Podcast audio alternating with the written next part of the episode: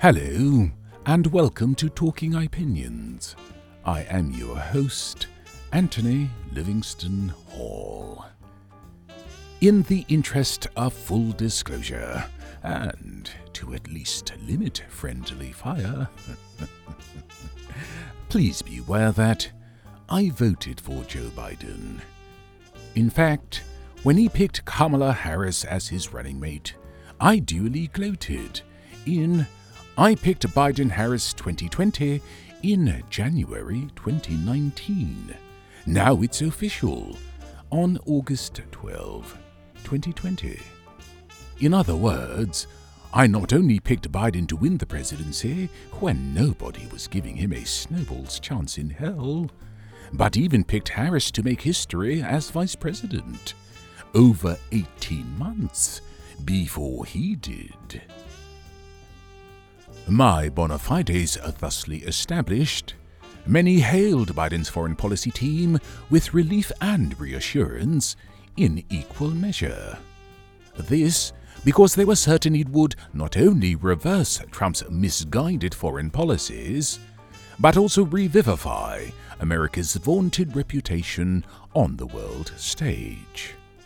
Top on the agenda was, to use an admittedly fraught term, resetting America's relationship with foes like North Korea and Russia, while rekindling its relationship with friends like the EU and Canada.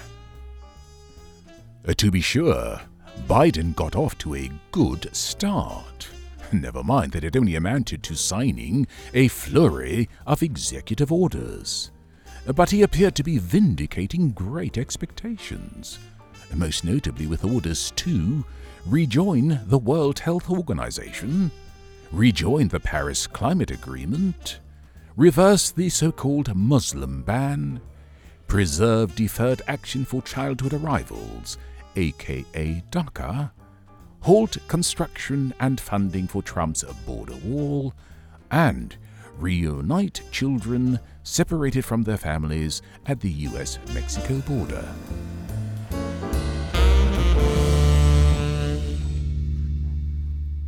As it happened, though, that flurry of Biden signings was detracting from Trumpian dealings that had him making secret overtures to North Korean dictator Kim Jong un.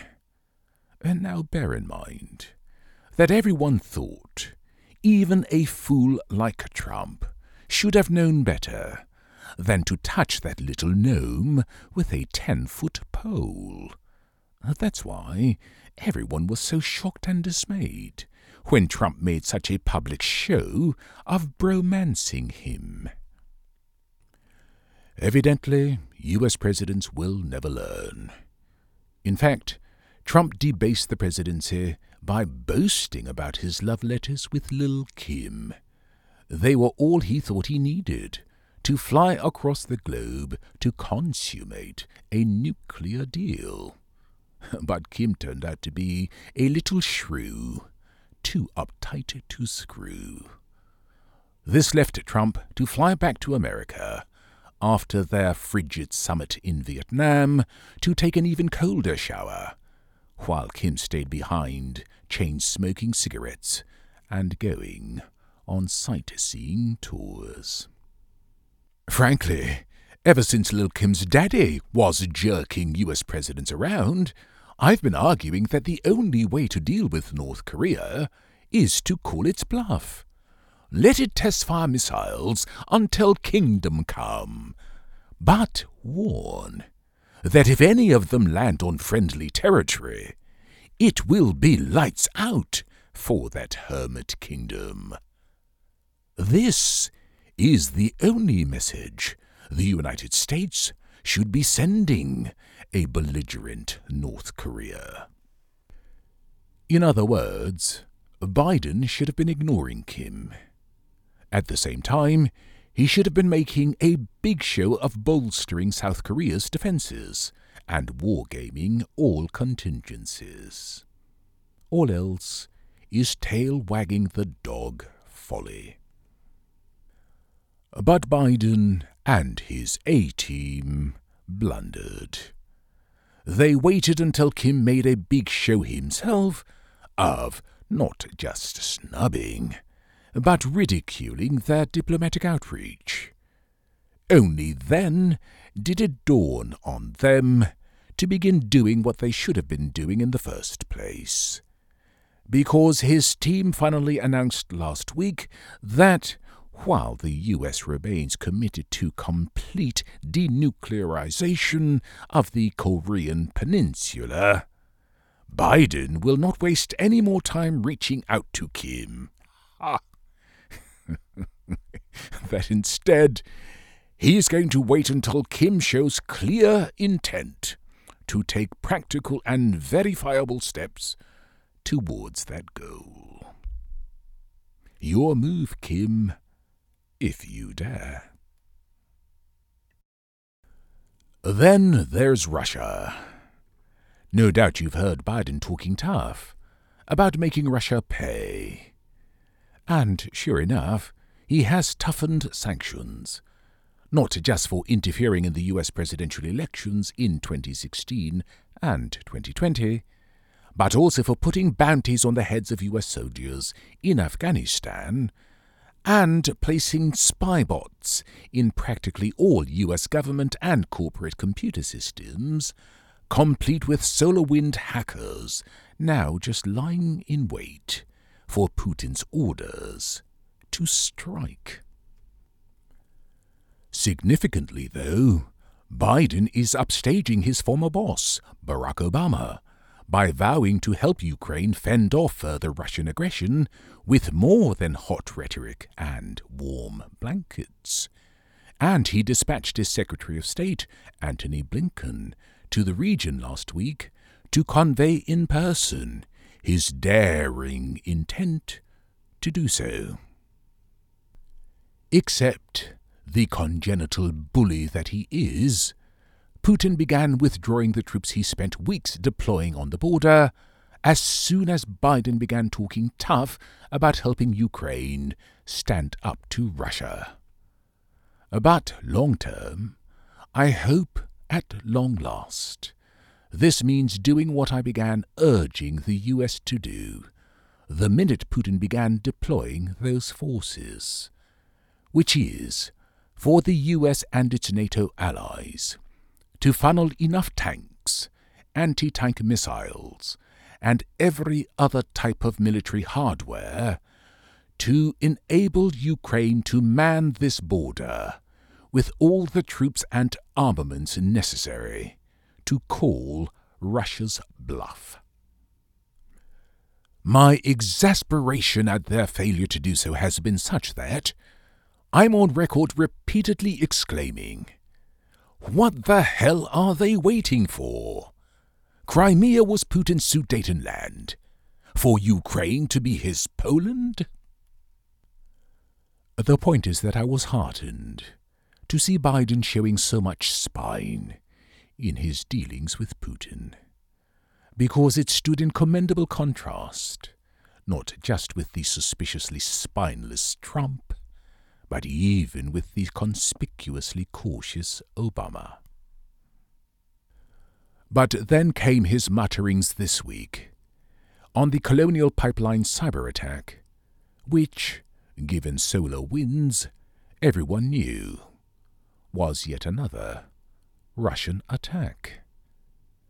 Biden didn't embarrass himself and the country the way Trump did in Helsinki but he came despairingly close.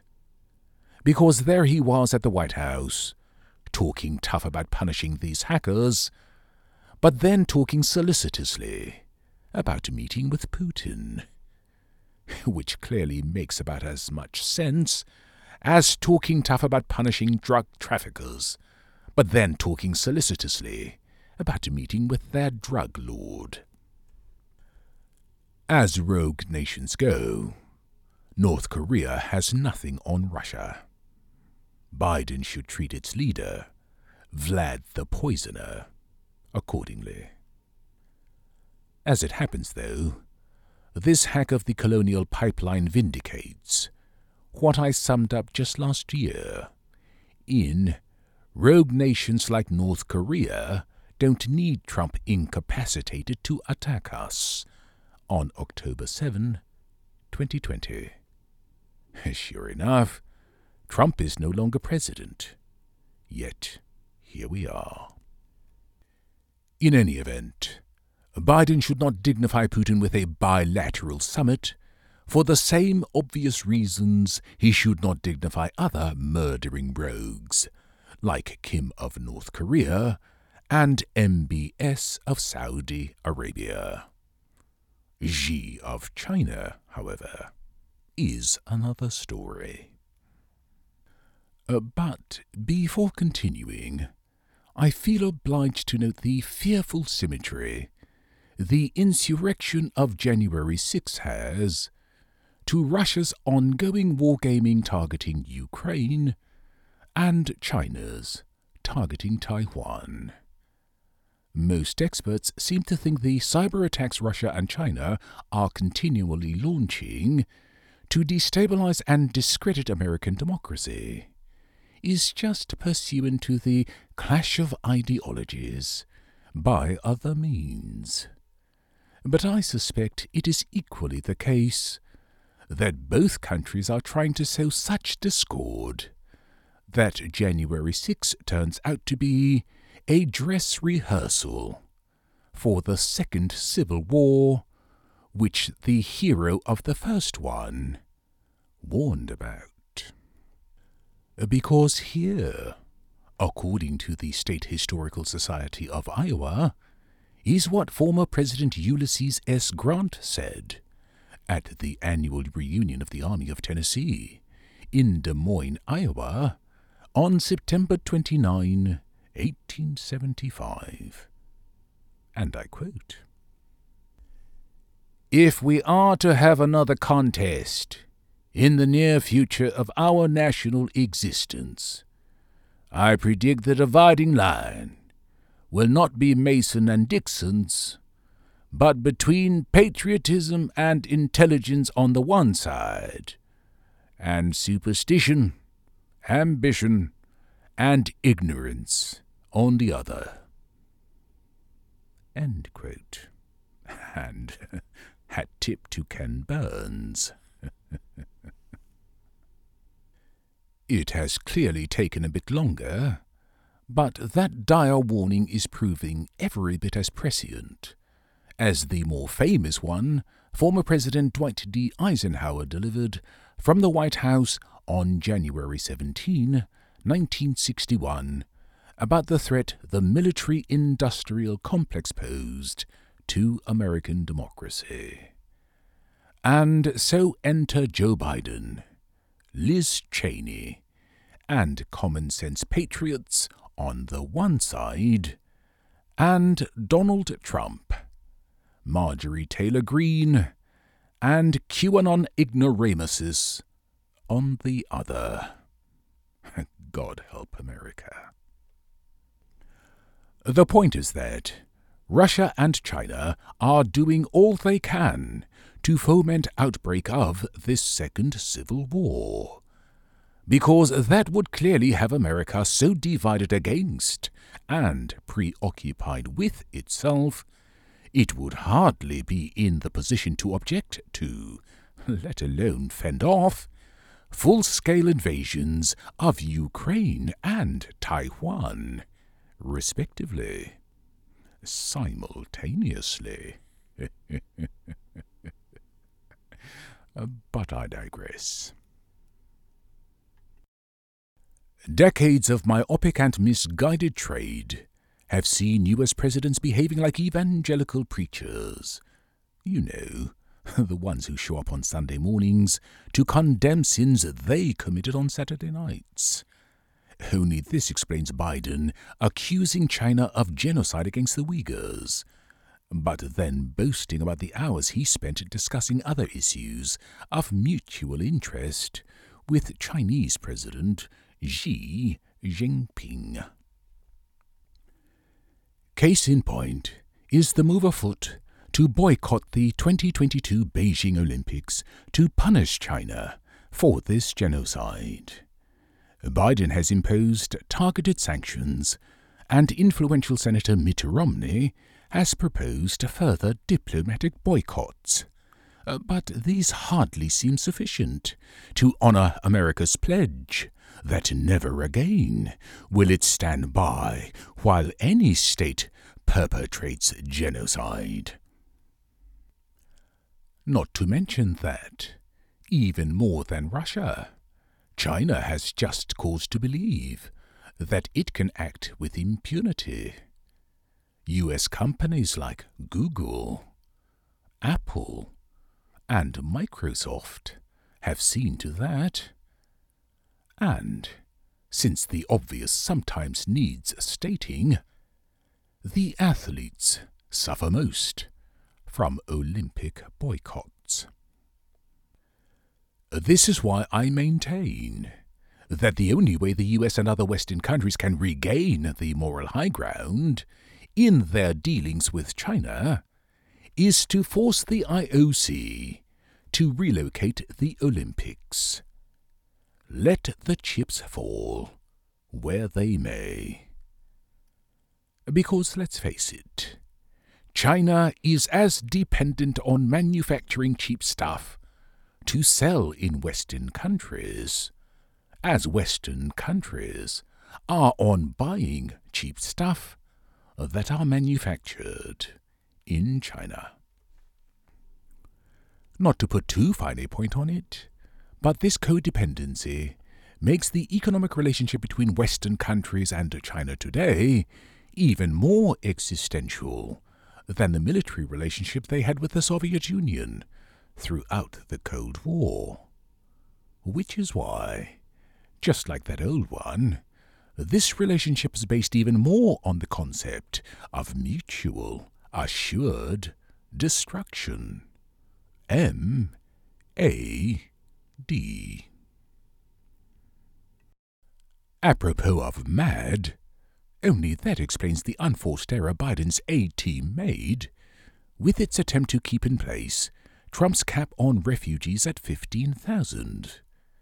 After all, Biden promised to raise it to 62,500.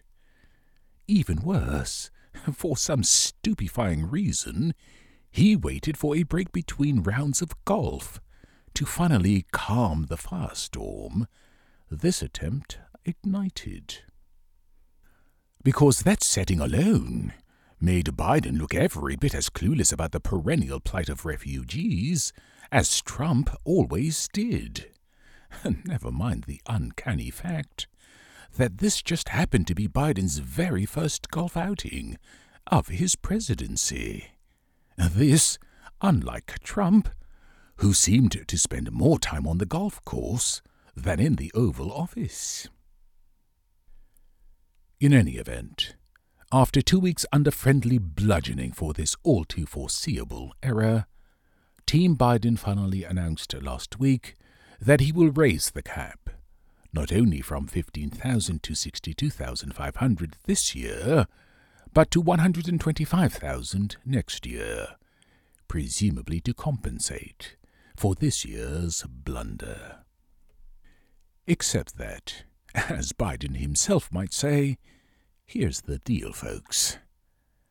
After four years of denouncing Trump for his heartless and xenophobic immigration policies, why announce that you're going to keep his plainly racist cap of 15,000 on legal refugees in place?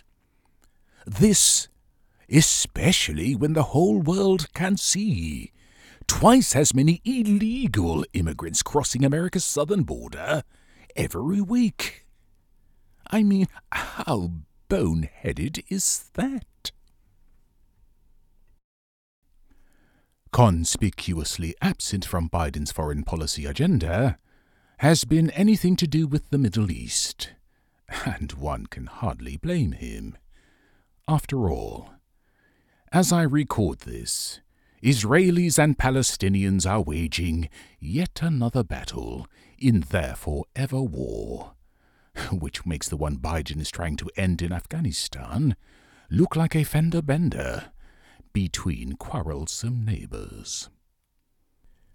In fact, everything about this raging conflagration is eerily similar to others I bemoaned in commentaries like To Israel, one dead Jew is worth 100 living Palestinians on July 17, 2008. Never ending story. Territorial holy war between Israelis and Palestinians in Gaza on January 3, 2009. And Groundhog Day flare up between Israelis and Palestinians on July 15, 2014. Uh, the only question is what price stalemate? Alas, uh, this invariably means a casualty ratio between Israelis and Palestinians of 1 to anywhere between 100 and 500. Of course, the damage ratio is not even comparable. I mean, at this point, Israel is just turning more of the rubble far too many Palestinians call home into more rubble. Nonetheless, listening to Israeli Prime Minister Benjamin Netanyahu, it's clear he intends to frame this latest battle as Israel's finest hour, come what may. No doubt he thinks doing so will save not just his career, but his freedom too. After all, this battle has the twin collateral benefits of A. Preventing opposition leader Yair Lapid from forming a new government to finally oust Netanyahu after 12 years in power. Because jingoism will oblige all opposition leaders, including Lapid, to rally around Netanyahu. And B preventing prosecutors from continuing their corruption trial against him, which seems bound to end with him behind bars. Ironically, this prompted me to quip in Chutzpah, Netanyahu playing Arab card to win Israel's Jewish election on March 19, 2021. And I quote Here's to ousting Netanyahu from office so that, like Trump, he too can spend more time in court, fighting losing battles to escape his long awaited fate in prison. Birds of a feather, may they flock together in this respect for the rest of their lives. But nothing betrayed Biden's contempt for Netanyahu quite like the way he made a public show of calling over a dozen world leaders before condescending to ring Bibi after beginning his term as president. Arguably, this was because Netanyahu spent much of his premiership demonizing Palestinians in ways that make the way Trump demonized Mexicans seem benign. But no doubt it's also because the brazen ways Netanyahu interfered to help Trump in the 2016 and 2020 US presidential elections make the ways Putin interfered seem mild. Whatever the case, Netanyahu would clearly like nothing more now than to make this a true forever war. But the reality remains that it's either the two state solution he notoriously despises, or this whack a mole war. Unfortunately, again like Trump, Netanyahu has shown time and again that he has no scruples about presiding over these conflagrations, like an arsonist marshalling efforts to fight the fire that he himself ignited. Meanwhile, you'd be hard pressed to see any US engagement beyond tippy toe efforts to renegotiate the nuclear deal with Iran and lip service pursuant to America's role as regional peace broker of peace that never breaks out. Otherwise, Biden seems intent on leaving regional actors to their own devices. And rightly so. Apropos of which, no foreign country has become more inhospitable than Afghanistan. No doubt this is why Biden made such a big show of announcing his plan to end America's forever war there on its 20th anniversary this 9 11. Uh, but I was stupefied by the way so many commentators hailed his announcement. Maureen Dowd, the celebrated columnist for the New York Times, led the chorus with a piece titled Biden Ditches the Generals, Finally, on April 17, 2021. Uh, but my blog is replete with commentaries decrying the folly of this war that date back to 2005. More to the point, the titles to most of them make Dowd's look belated at best, as this partial list of five clearly shows. 1.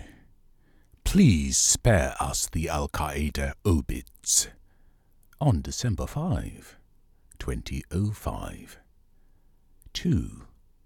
Meanwhile, over in Afghanistan, snatching defeat from the hands of victory on September 18, 2006. 3. Without, or even with, more forces, failure in Afghanistan is likely on September 23, 2009. 4. Obama saluting war dead will be the defining image of his presidency on October 30, 2009. And 5. Afghanistan. How many more US soldiers must die for a mistake? on September 19, 2012. Uh, this is why I found nothing in Biden's announcement to hail. Not to mention that it took at least 15 years, and four US presidents, for him to finally heed the lessons of Westmoreland's Vietnam and ditch the generals. Uh, by contrast, it took JFK only 13 days to ditch the generals in 1962 to properly handle and end the Cuban Missile Crisis. And this was long before generals caused successive U.S. presidents to send American soldiers to graveyards of empires in Vietnam and Afghanistan. Of course, Americans have an infamous record of wasting blood and treasure trying to build Jeffersonian democracies in foreign countries when we still don't even have one here in America. But I will save more on the manifest folly of that for another episode. For now, fears abound that, once Taliban mullahs reclaim power, which they seem bound to do, they will provide safe haven for terrorists. The proverb, the enemy of my enemy is my friend, obtains. So, yes, it's far more likely that the Taliban will provide safe haven for terrorists today than, say, 15 years ago when some of us were already urging America to cut its losses and withdraw from Afghanistan. Uh, besides, America blithely abides drug cartels operating out of several narco states just south of its border. Uh, therefore, it can certainly abide terrorist groups operating out of Afghanistan. In any case, America has far more to fear these days from terrorist groups operating out of several countries in Africa. Far more intriguing is the prospect of history repeating itself in a different respect. Because the Afghans can be forgiven for expecting the Chinese now to try to transform Afghanistan in their image. After all, the US backed the Mujahideen to force the Russians to retreat, with their tails between their legs. The Russians, in turn, backed the Taliban to force the Americans to retreat now in similar fashion. So, if the Chinese fail to heed Santayana's famous admonition, one wonders which local faction the US and or Russia will back to force them to retreat too. Anyway, I'll end now with another bit of speculative symmetry. This week, when I saw lines forming a mile long for gasoline, and read about inflation threatening to render stimulus checks worthless, I thought all we need now is for Islamists to seize an American embassy somewhere and capture hostages. Because Trump would immediately show up on Fox News to lead a chorus of Republicans in declaring Biden's presidency already a failure, just like Jimmy Carter's. And does anyone doubt that despite Biden's commendable efforts to have his Build Back Better agenda emulate LBJ's Great Society, if not FDR's New Deal, this fateful symmetry would resonate. Oy vey, I need a vacation.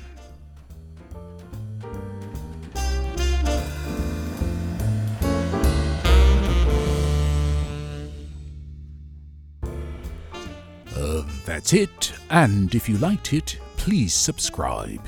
It's free. If you'd like to contact me, I invite you to email anthonyhall279 at gmail.com or use the contact feature on my blog at www.ipjn.com. Thank you for listening, and until the next Talking Opinions, goodbye.